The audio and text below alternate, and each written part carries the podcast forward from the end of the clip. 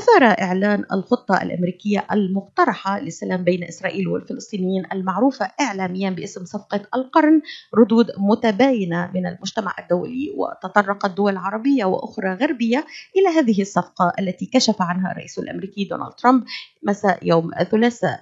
وإلى جانبه رئيس الحكومة الإسرائيلية بنيامين نتنياهو وسط مقاطعة فلسطينية. ترامب أعلن أن خطة السلام ربما تكون الفرصة الأخيرة للفلسطينيين. وتساءل البعض هل يمكن للمال أن يمهد الطريق للسلام؟ لمناقشة هذا الموضوع وهذه الخطة خطة السلام كما أشار إليها والفرصة الأخيرة الرئيس دونالد ترامب بالنسبة للفلسطينيين معنا هذا الصباح الدكتور خليل جهشن المحلل السياسي والمدير التنفيذي للمركز العربي بواشنطن. صباح الخير دكتور ومرحبا بك معنا. آه، صباح النور شكرا. دكتور جهشان يعني هذه الخطة هل هناك أي شيء في الخطة يمنحنا الانطباع بأن إدارة الرئيس دونالد ترامب جادة فعلا بشأن حل الدولتين؟ هل لديها فعلا استراتيجية لتحقيق هذا الحل؟ رغم يعني ما أثير حول هذه الخطة من إشكاليات أعود آه، لاحقا معك لمناقشتها وتفنيدها إلى مستمعينا. لا أعتقد أن هناك ما يدعو إلى التفاؤل في هذه آه، الخطة. هي بالأساس آه، تعرض وجهه نظر هذه الإدارة كما شاهدناها في الواقع منذ عام 2016 خلال الحملة الانتخابية تتبنى نفس الأفكار المعادية للحقوق الفلسطينية التي سمعناها منذ أن سعى السيد ترامب يعني في حملته الانتخابية آنذاك للوصول إلى البيت الأبيض واستمرت هذه الحملة عبر آه، خطوات عديدة آه، اتخذها آه، ترامب. تتناقض كليا مع إمكانية إيجاد حل عادل ودائم للقضية الفلسطينية في الشرق الأوسط. وكما شاهدنا يعني خلال السنتين الماضيتين أو ثلاث سنوات الماضية بالنسبة لموقفه من القدس وموقفه من الاستيطان دائما يعني وجهة نظر ترامب هي بالأساس آه، آه، وجهة نظر إسرائيلية. فيعني هذه الخطة تتبنى وجهة النظر الإسرائيلية الأكثر تطرفا يعني ليس وجهة النظر الإسرائيلية حتى التقليدية التي اعتدنا عليها خلال السنوات الثلاثين الماضية خصوصا عندما كان هناك بعض الأخذ والعطاء بالنسبة لبعض آه، الخطوات التفاوضية التي عرضت آنذاك. ومن هنا طبعا الترحيب الإسرائيلي بها. يعني نتنياهو الذي يعتبر هذا آه، انتصار له خصوصا في هذه الفترة الصعبة التي يمر بها شخصيا اعتبرها أنها فرصة تاريخية. وبالفعل من وجهة نظر إسرائيلية هي فرصة تاريخية آه، لأن الولايات المتحدة استسلمت كليا للمطالب الإسرائيلية المتطرفة. دكتور جهشان يعني وأنت الحقوقي واشغلت منصب نائب الرئيس التنفيذي للإي دي سي هناك يعني حقوقيون أثاروا نقاط كثيرة حول هذه الصفقة. نبدأ من الشرعية والقرارات الدولية حيث قال حقوقيون لم تسقط هذه الصفقة الأمريكية مبادئ القانون الدولي فقط ولا قرارات الشرعية الدولية ولكنها أسقطت معها كل معاهدات واتفاقات السلام المبرمة. بين الفلسطينيين والإسرائيليين. يعني هذا اتفاق بين الرئيس دونالد ترامب ونتنياهو وبغض النظر عن كل القوانين والشرعية والأمم المتحدة وما إلى ذلك. آه هذا صحيح. بمعنى يعني أنها بالفعل آه، اتفاقية أو مناسبة شخصية آه، في محاولة من قبل الرئيس يواجه العدل من وظيفته هنا آه، في الولايات المتحدة ويواجه محاكمة الواقع آه، في آه، أروقة الكونغرس في آه، أمام مجلس الشيوخ. يحاول إنقاذ حليفه وزميله في إسرائيل الذي طبعا وجهت له تهم اختلاس واضحة ربما تجبر على الاستقالة من وظيفته خلال أسابيع أو أشهر قادمة. فلذلك يعني آه، هذه ليست خطوة جدية من ناحية يعني عمليات السلام التي شاهدناها في الماضي. آه، بصراحة كما يعرف آه، الأخوات والأخوة المستمعين أيضا أن ترامب لم يخترع عمليات التفاوض في الشرق الأوسط. يعني هذه هي ربما الاقتراح السابع والسبعين منذ عام 37 فقد شاهدنا في الماضي الكثير من مقترحات السلام. آه هذه هي أضعفها وأسوأها من ناحية كما قلت يعني الاستسلام الأمريكي آه كطرف يدعي بأنه يريد أن يرى عملية سلمية جدية في المنطقة. استسلام لأكثر المواقف الإسرائيلية تطرف. آه يعني الذين يتعاطف معهم ترامب في إسرائيل هم الذين لا يريدون آه، سلاما في الشرق الأوسط ولا يريدون سلاما إسرائيليا فلسطينيا وعلى رأسهم نتنياهو فهناك تناقض ليس فقط تناقض مع القانون الدولي كما لمحت في سؤالك ولكن هناك تناقض أيضا على مرجعية آه، عملية السلام التي اعتدنا عليها منذ أكثر من أربعين عاما آه، في الواقع. فهناك إهمال ليس فقط للقانون الدولي هناك إهمال حتى للتاريخ آه، في هذا التصرف من قبل ترامب.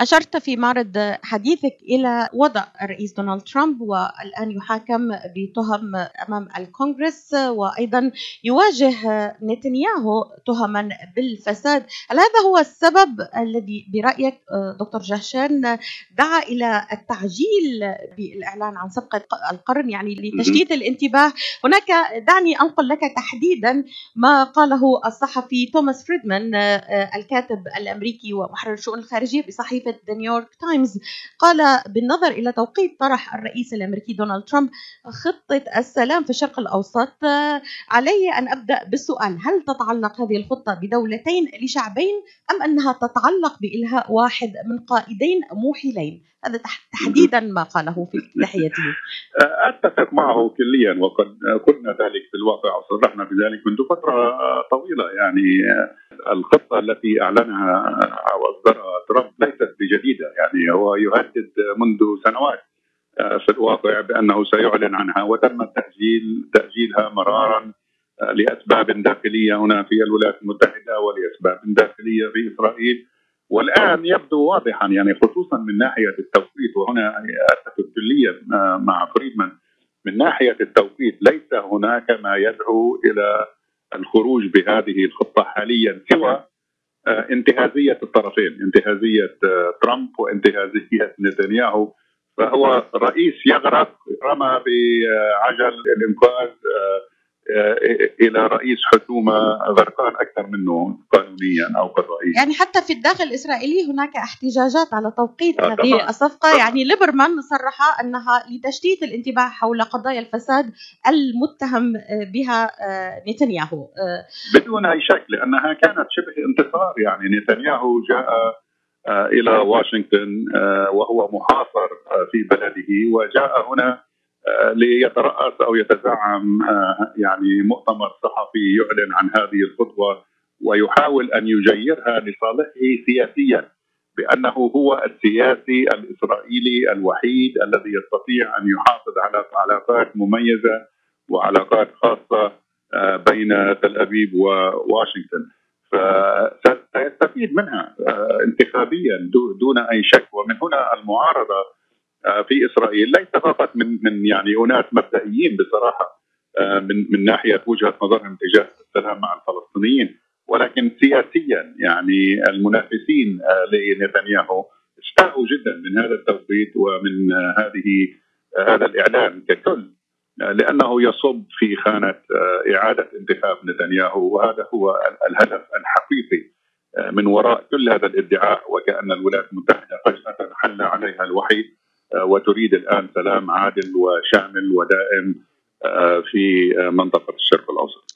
دكتور شهشان يعني صفقة القرن تقوم كما يراها آه، محللون على أساس إعادة بناء الاقتصاد الفلسطيني أيضا في القطاع بمليارات الدولارات هذا المال من أين سيأتي؟ هل من الولايات المتحدة الأمريكية؟ من سيدعم هذا؟ قبل أن أفند معك ماذا سيحصل عليه في الواقع؟ الكثير من مستمعينا سنبسط لهم الموضوع.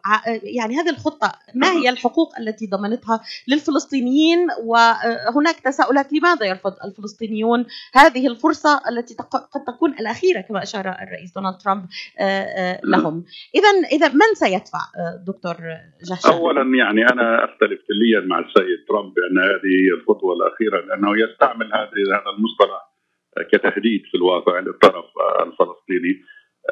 بصراحة أقول له أننا شاهدنا هذا الفيلم البائس من يعني مرارا في التاريخ ويعني تصريحه ليس فيه أي مصداقية حاليا. هذه الخطة طبعا تعد بأن سيتلوها أو في في القسم الثاني. من الخطة. سيكون هناك عملية إعادة إعمار في المنطقة. فهو يحاول شراء ذمة الشعب الفلسطيني ودعمها لخطته عبر الوعد بمساعدات كبيرة لا يستطيع لا هو ولا غيره أن يفي فيها. ترامب ليس لديه وهو غير مستعد بأن يدفع ثمن السلام في الشرق الأوسط. السلام في الشرق الأوسط له ثمن وهذا ثمن باهظ. يعني خصوصا بعد سبعين عام من الدمار. الذي شاهدناه في فلسطين. إعادة إعمار فلسطين تتطلب مبالغ ضخمة. ولا أعتقد أن هناك أحد حاليا يريد أن يتحمل مسؤولية آه، الفاتورة آه، فاتورة هذه آه، الخطة هو يتكلم يعني مباشرة عن تخصيص مبلغ 50 مليار دولار. 50 مليار دولار قامت بعض وسائل الإعلام في تزويرها في الواقع بالأمس وما قبل الأمس بعد الإعلان عن هذه الخطة بأنها 50 مليار دولار مخصصة لإنعاش الاقتصاد الفلسطيني. هذا غير صحيح. ال 50 مليار هي ستوزع على دول الإقليم أيضا. فنحن نتكلم آه، فقط حتى في أفضل الأحوال. ربما عن 20 مليار دولار آه، لمساعدة الاقتصاد الفلسطيني. ولكن ليست لمساعدة الفلسطينيين مباشرة إنما لتبرير هذه الخطة. ولتحسين حتى الاقتصاد الإسرائيلي أكثر من الاقتصاد الفلسطيني لأن الاقتصاد الفلسطيني بصراحة أسير للاقتصاد الإسرائيلي وهو مجرد يعني فوتنوت آه، للاقتصاد الإسرائيلي، فكل هذا يعني الحديث عن الدول العربيه ستتبرع بهذه المبلغ، هذه الدول العربية التي يتكلم عنها ترامب إن كانت السعودية أو الإمارات أو غيرها بصراحة. يبدو لي أن الوعود التي قدموها لترامب آه، أخذها مأخذ الجد وهو لا يعرف أن هذه الدول بصراحة لا تملك هذه الأموال حاليا ولن تقدمها آه، للطرف الفلسطيني أو للأطراف الأخرى المعنية بالقضية الفلسطينية خصوصا طبعا جزء كبير من هذه المشاريع لإنعاش الاقتصاد في المنطقة. ستكون في الواقع مفيدة لمصر، مفيدة للأردن، مفيدة للبنان. وليس فقط لفلسطين فهناك فقط جزء آه، لا يتعدى ال 20 مليار في أفضل الأحوال. الذي سيصرف على الاقتصاد الفلسطيني. إذا هذه الصفقة التي يتحدث عنها الرئيس دونالد ترامب هي أكثر ضمانا لاقتصاد إسرائيل من الناحية الاقتصادية كما أشرت وستفيده آه، دكتور جهشان. إذا ماذا حملت إلى الفلسطينيين؟ يعني باختصار ماذا عرض الرئيس دونالد ترامب على الفلسطينيين حتى يتقبلوا ويجلسوا على طاولة الحوار؟ آه لا شيء. آه بصراحة يعني هذه الخطة من وجهة نظري المتواضعة هي مجرد إعلان حرب آه، على الحقوق المشروعة آه، للشعب الفلسطيني. فهي تعطي مجانا ثلث آه، الضفة الغربية للطرف الإسرائيلي لأن تفرض سيادتها عليها كذلك مدينة القدس كذلك إلغاء كل المطالب خصوصا قضايا الحل النهائي التي تم الحديث عنها ولكن ترامب يرفض الالتزام بأي مرجعية اعتدنا عليها في الماضي في إيجاد حل القضية الفلسطينية إن كان بالنسبة للاجئين إن كان بالنسبة للقدس إن كان بالنسبة للحدود إن كان بالنسبة للاستيطان. فهي شك مفتوح موقع على بياض للطرف الإسرائيلي وشروط وراء شروط ووضع الفلسطينيين فترة أربع سنوات حسن سلوك وكأنهم الطرف المجرم. في هذه القضية. اذا هذه الأربع سنوات يعني ما الضمانات؟ لو افترضنا جدلا أن هذه الخطة واقعية وحقيقية خلال أربع سنوات ما الضمانات آه، دكتور؟ آه، خلال أربع سنوات أن تلتزم إسرائيل. كما وأيضا أضحكني يعني ما استرسل به الكاتب الأمريكي في نيويورك تايمز توماس فريدمان قال بالتحديد يعني أنا أنقل لمستمعينا ولك بيدي يعني السؤال الذي يجب أن يواجهه الرئيس دونالد ترامب لبيبي نتنياهو. عنده هل ستتوقف أطماعك هل أنت ستتوقف ولن تطالب بضم أجزاء جديدة؟ يعني الآن أنت طلبت بضم غور الأردن أنت طالبت بضم أيضا المستوطنات في القدس الشرقية. يعني هل ستتوقف؟ هل ست... عند هذا الحد؟ أم بعد أربع سنوات ستطالب بالمزيد ونحن سنكون أسخياء وكرماء؟ معك كيف ترد أولا طبعا يعني فريد من محق في هذا الموضوع ونقدر موقفه بهذا الخصوص بالرغم من بعض الخلافات معه كصديق منذ سنوات طويلة. ولكن يعني بالنسبة لهذه المواقف يعني عندما نضع فترة أربع سنوات كحسن سلوك تذكرني طبعا بآخر فترة للمفاوضات في التسعينات عندما تم فرض ثلاث سنوات كفترة انتقالية للتعامل مع قضايا الحل النهائي. وماذا حدث؟ لم يتم التفاوض ابدا خلال تلك الفترة. يعني لم يحصل الفلسطينيون بعد أن انتظروا ثلاث سنوات على أي شيء ابدا وعلى أي مكسب. ومن هنا تدهورت في الواقع عملية السلام آنذاك أو العملية التفاوضيه آنذاك نتيجة هذا الانتظار. فهناك اذا يعني سجل حافل لمثل هذه الفترات الانتقالية. دائما على الفلسطينيين أن ينتظروا الانتخابات الإسرائيلية، عليهم ان ينتظروا نتائج الانتخابات الأمريكية. فمضى على الفلسطينيين 71 عام وهم ينتظرون هذه الحلول ومجيء المهدي المنتظر. لم يحدث أي شيء يعني خلال هذه الفترات، فأنا لا أتوقع أن تكون هذه الفترة في هذه الخطة الفوضوية والمتناقضة أن يكون هناك يعني فرق بين ما حدث في الماضي وما بين سيحدث في المستقبل نتيجة هذه الفترة الانتقالية لأنه ليس ما يوحي بالخير. دكتور ما هي خيارات الفلسطينيين؟ هناك من يرى أنها فرصة على الأقل لأن يعود الفلسطينيين إلى حوارات مباشرة مع إسرائيل برعاية أمريكية، على الأقل هناك فرصة للتفاوض، الخيار الآخر يراه البعض أن إسرائيل تتخذ من الرفض الفلسطيني ذريعة لضم غور الأردن والمستوطنات والمزيد من الأراضي، إذا عمليا خيارات الفلسطينيين محدودة سواء قبلوا أو رفضوا، كيف ترى الموضوع؟ كلامك صحيح. الخيارات الفلسطينية محدودة جدا ولعده اسباب طبعا منها طبيعة العدو المنافس للطرف الفلسطيني إسرائيل وهيمنة إسرائيل على المنطقة ككل.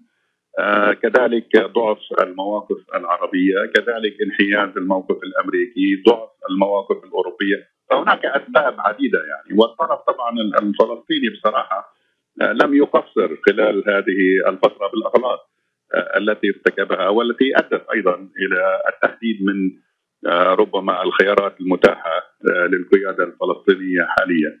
أنا أعتقد أن هذه فرصة تاريخية لإعادة ترتيب البيت الفلسطيني. ليس فقط يعني هناك نسمع دائما مطالب عاطفية تطالب بتوحيد الأطراف، المطلوب ليس توحيد الأطراف إنما المطلوب هو بناء مؤسسات ديمقراطية في فلسطين، فشل الفلسطينيون حتى الآن في تحقيقها أو في بنائها. تعمل بكل شفافية وبكل ديمقراطية. وتضع الجميع أمام مسؤولياتهم إن كان الحاكم أو المعارض. يعني ليس هناك من ممارسات ديمقراطية لا من قبل السلطة الحاكمة في رام الله ولا من قبل المعارضة إن كانت في رام الله أو في غزة. فلذلك هناك نوع من يعني الانفلاش هناك نوع من الضياع الفلسطيني وليس لأحد أي بديل ومثل هذه الأزمات التي نمر بها اليوم تضع الفلسطينيين في موقف الدفاع لأنه ليس لديهم من استراتيجية واضحة، المطلوب ليس هو توحيد ولا اجتماعات ولا لقاءات ولا حوارات، هذا الوقت انتهى زمان. علينا الآن أو على الطرف الفلسطيني الآن أن يبلور استراتيجية واضحة وقد تحدثنا مع المسؤولين في فلسطين خلال الأسابيع القليلة الماضية، الكل كان يعرف أن هذه الخطة قادمة والكل كان يعرف ما هي فحوى هذه الخطة وتفاصيل هذه الخطة. لماذا على سبيل المثال لم يقم الفلسطينيون خصوصا فريق التفاوض في فلسطين لم يقم ببلورة خطة مجابهة لخطة ترامب. فيها نفس التفاصيل. نحن شعب يريد السلام. نحن من دفع. نحن ضحية غياب السلام في المنطقة. دفعنا ثمن باهظ خلال السنين. ونحن نريد السلام ولكن على هذه الأسس التالية. تخيلي لو تم الإعلان عن هذه الخطة الفلسطينية في مواجهة خطة ترامب في نفس الوقت أول أمس الساعة الثانية عشر ظهرا في رام الله وفي نيويورك في الأمم المتحدة. الآن هناك نوع من الفوضى آه، الجميع يدعي بأننا لا نعرف ماذا يريد الفلسطينيون. هذه حرب دعائية بقدر ما هي حرب عسكرية وهي حرب سياسية. فالطرف الفلسطيني بصراحة حتى الآن غيب نفسه عن هذه المعركة ويجب على ذلك أن يتوقف إذا أراد الفلسطينيون أن يؤخذوا جدي مأخذ الجد من قبل إن كان الولايات المتحدة أو أي طرف آخر. دكتور جهشان يعني هناك نقطة آه، مهمة جدا أثرتها ضعف المواقف العربية التي ربما أدت اليوم إلى آه، ما نراه من سياسات منحازة كليا غير مسبوقة حقيقة لدولة عظمى كالولايات المتحدة الأمريكية والتي من المفترض يعني أن تكون راعي ونوعا آه، ما تكون حيادية، لكن الآن نشهد على على العلن يعني انحياز تماما إلى إسرائيل. السؤال يعني هناك مواقف منددة. دعني أركز على الولايات المتحدة الأمريكية. بيرني ساندرز آه، المرشح إلى آه، الرئاسة آه، في في الولايات المتحدة الأمريكية ديمقراطي. أيضا وورن نددا يعني ضمنيا في هذه الاتفاقية وقالوا أنها غير منصفة. فيما نرى أن بعض الحكومات العربية سارعت إلى التهنئة والمباركة وقالت أنها يعني هذه صفقة يجب أن تؤخذ بعين الاعتبار، يعني كيف للرئيس دونالد ترامب أن لا ينحاز ونحن نرى هذا التباين؟ إذا كان يعني نحن لا نتحدث نتحدث يعني. دكتور جهشان يعني دعني أوضح نقطة هامة إلى مستمعينا. بيرني ساندرز هو يهودي. يعني لا الموضوع لا يتعلق بالديانة أن أنت مسلم وأنا يهودي لكن هناك غياب عدالة اجتماعية بالنسبة لقضيه فلسطين، قضية فلسطين هي ليست قضية الفلسطينيين فقط، هذا التغييب لقضية فلسطين قوميا وعربيا، ما ما سببه؟ آه، بالطبع يعني كما شرحت آه، في إطار السؤال آه، بدون أي شك ردود الفعل لهذه الخطة التي تم الإعلان عنها وهي بصراحة صفقه وليست صفقة في القرن. آه، ردود فعل متباينة من الجميع ليس فقط من آه، داخل أمريكا ولكن أيضا في أوروبا وخصوصا في آه، العالم العربي ووصفك لما سمعناه حتى الآن دقيق جدا.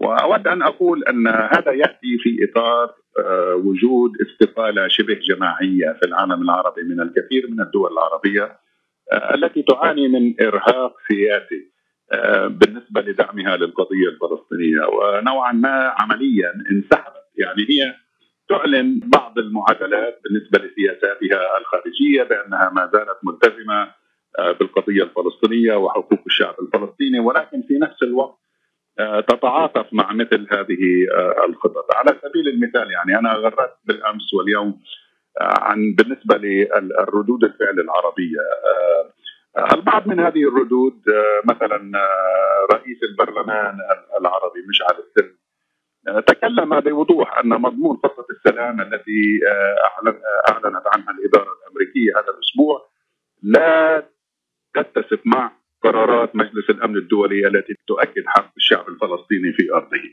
هو المسؤول العربي الوحيد الذي عارض وقال أن هناك تناقض في هذه الخطة. آه، الكثير من الدول الأخرى. هناك بعض الدول عارضت كليا مثلا الجزائر. آه، الكويت أيضا. الكويت الكويت أيضا. الكويت بدون أي شك. قطر نوعا ما. يعني هذه الدول لها مواقف أوضح من غيرها. ولكن عندما يعني تأتي مثلا المملكة العربية السعودية مع كل احترامنا آه، للمسؤولين هناك وأنا أعرفهم شخصيا وتعاملت معهم شخصيا طوال سنين طويلة وأعرف وأقدر مواقفهم من قضية فلسطين. الموقف الرسمي أن قضيتكم يا فلسطينيين هي قضيتنا وقضية العرب والمسلمين ونحن معكم دائما ونريد السلام الشامل والعادل. كذا وكذا وكذا ولكن في نفس الوقت يعلنون أو تعلن الخارجية السعودية بأنها تقدر جهود ترامب وتطالب الطرف الفلسطيني بالتفاوض مع الطرف الإسرائيلي تحت إشراف ترامب. يعني هناك هناك بصراحة تناقض واضح وصريح بين المطلبين. لا يمكن اليوم في في عام 2020 أن يكون لدى هذه الدول في عصر المعلومات آه، التكنولوجيا والمعلومات المتاحة لنا حاليا أن يكون الموقف ذات وجهين ومتناقض بهذا الشكل جزء منه للاستهلاك الداخلي وجزء منه للاستهلاك الخارجي. وهنا يعني أشمل جميع الدول العربية بصراحة. المواقف لم تكن كافية. ومن هنا تعنت ترامب. ترامب يعرف أو أو يدعي. آه، ونحن نسمع ذلك من المقربين منه دائما. يدعي بأن لن يك مهما عمل آه، أو مواقف اتخذها تجاه المعاديه للعرب لن يكون هناك ردة فعل عربية. فلذلك هذا يشجع في اتخاذ مثل هذه المواقف. دكتور جهشان يعني هناك آه، آه، الإشكالية المحورية هي مدينة القدس مدينة القدس التي تحمل أهمية كبرى للمسلمين المسيحيين واليهود حول العالم. عندما يعني تعطي الهيمنة والسيطرة إلى يهودية القدس يعني لماذا هذا الانحياز يعني؟ أنا صدفت جهاد الخير من الولايات المتحدة الأمريكية وهي طبعا يعني الغالبية آه، هم مسيحيون. جهاد الخير رئيس بلدية بيت سحور قال لي حرفيا في برنامج شاهد عيان أن ما يتعرض له المسيحيون في القدس من من تنكيل من انتهاكات لا يقل إطلاقا عن ما يتعرض له المسلمون هناك وهدم بيوتهم. يعني كان هذا في حوار شفاف جدا ساعة من الزمن عندما زار الولايات المتحدة الأمريكية. إذا إذا لماذا هذا الانحياز إلى إسرائيل؟ ما الذي تكسبه أمريكا من هذا الانحياز؟ هذا سؤال هام يعني وكشخص عمل في المجال السياسي لأكثر من 40 عام آه، يعني أواجه صعوبة الإجابة بصراحة على مثل هذا السؤال لأن الجواب لا لا توجد أي منفعة آه، أو مصلحة للولايات المتحدة بأن تضع نفسها في هذا المأزق. آه، إذا أرادت الولايات المتحدة نتيجة وجود مثلا صوت يهودي أو صوت مؤيد لإسرائيل داخل الولايات المتحدة تبرعات كبيرة من المؤيدين لإسرائيل للسياسيين. كل هذه الأمور لها دور ويجب أن لا ننكر ذلك. ولكن في نفس الوقت يعني دولة عظمى لا تستطيع أن تتخذ مواقف بالنسبة لسياستها الخارجية تتناقض مع مصلحتها القومية. الانحياز لإسرائيل تاريخيا منذ سنوات يعني كشخص ركز أكثر من 40 عام منذ أيام الدراسة حتى الآن على هذا الموضوع بالنسبة لتحليل السياسات الخارجية الأمريكية وانحيازها أعتقد أن هناك تناقض تناقض هام عميق صريح آه، في اختيار أو أو في تعريف ما تسميه واشنطن بمصالحها القومية في منطقة الشرق الأوسط. عندما تنظري إلى هذه المصالح إن كان سبع أو ثمان آه، مثلا بنود فيها آه، كل منها على حدة منطقي ولكن هذه المصالح غير متناسقة فيما بينها تتناقض مع بعض. يعني على سبيل المثال الولايات المتحدة تدعي بأنها قمة آه، وزعيمة العالم الديمقراطي والحر وتؤيد حق تقرير المصير حتى ل 18000 آه، خروف في جزر فولكلاند Island لهم حق تقرير المصير بينما لا تعترف بحق تقرير المصير للشعب الفلسطيني وتذكر بخوف هنا وهناك كما فعل ترامب هذا الأسبوع. فهذا لا يكفي هناك تناقض يعني. لا تستطيع الولايات المتحدة أن تحقق مآربها في الشرق الأوسط. لو لم يكن هناك تعاون من الأنظمة العربية لتحقيقها بالقوة إن كان بالنسبة للنفط أو بالنسبة للأمن والاستقرار في المنطقة أو بالنسبة للتجارة آه، مع الولايات المتحدة كل هذه الأمور آه، التي تركز عليها مصالح الولايات المتحدة تركز عليها مصالح الولايات المتحدة تتناقض كليا مع هذا الانحياز للطرف الإسرائيلي إن كان بالنسبة للقدس أو بالنسبة للاجئين أو بالنسبة للاستيطان آه، أو غيرها. دكتور جهشان إذا أردنا لهذه الخطة التي أعلنها الرئيس دونالد ترامب خطة السلام أن تنجح ماذا عليه أن يفعل؟ آه لا أعتقد أنها باستطاعته في الواقع لا يعني قراءتي آه للخطة آه، تركتني متشائما يعني لا يمكن لهذه الخطة أن تصبح مثلا ماذا عليه أن يغير؟ دعني يعني ماذا عليه أن يغير في هذه الخطة حتى تنجح وتصبح فعلا فرصة للفلسطينيين أن يجب أن يغتنموها وأن يجلسوا على طاولة الحوار من منظورك يعني أختي العزيزة نعم. لو اتصل لو اتصل معي الرئيس ترامب بعد هذه المكالمة معي وطلب مني أن أعدل هذه الخطة وأن أضمن له بأنني سأساعده في أن أبيعها وأسوقها في الشرق الأوسط وخصوصا للفلسطينيين. نصيحتي هي كلمة واحدة الغاء هذه الخطة، ليس فيها اي أي شق إيجابي قابل للتسويق إذا أردنا أن نستعمل مصطلح قابل للتسويق في منطقة الشرق الأوسط. ففلسطين و... ليست و... للبيع. فلسطين, فلسطين ليست, ليست للبيع. للبيع. هذا مختصر مفيد. الدكتور خليل جهشان المحلل السياسي والمدير التنفيذي للمركز العربي بواشنطن. شكرا لك كنت معنا مباشرة من واشنطن. شكرا لك.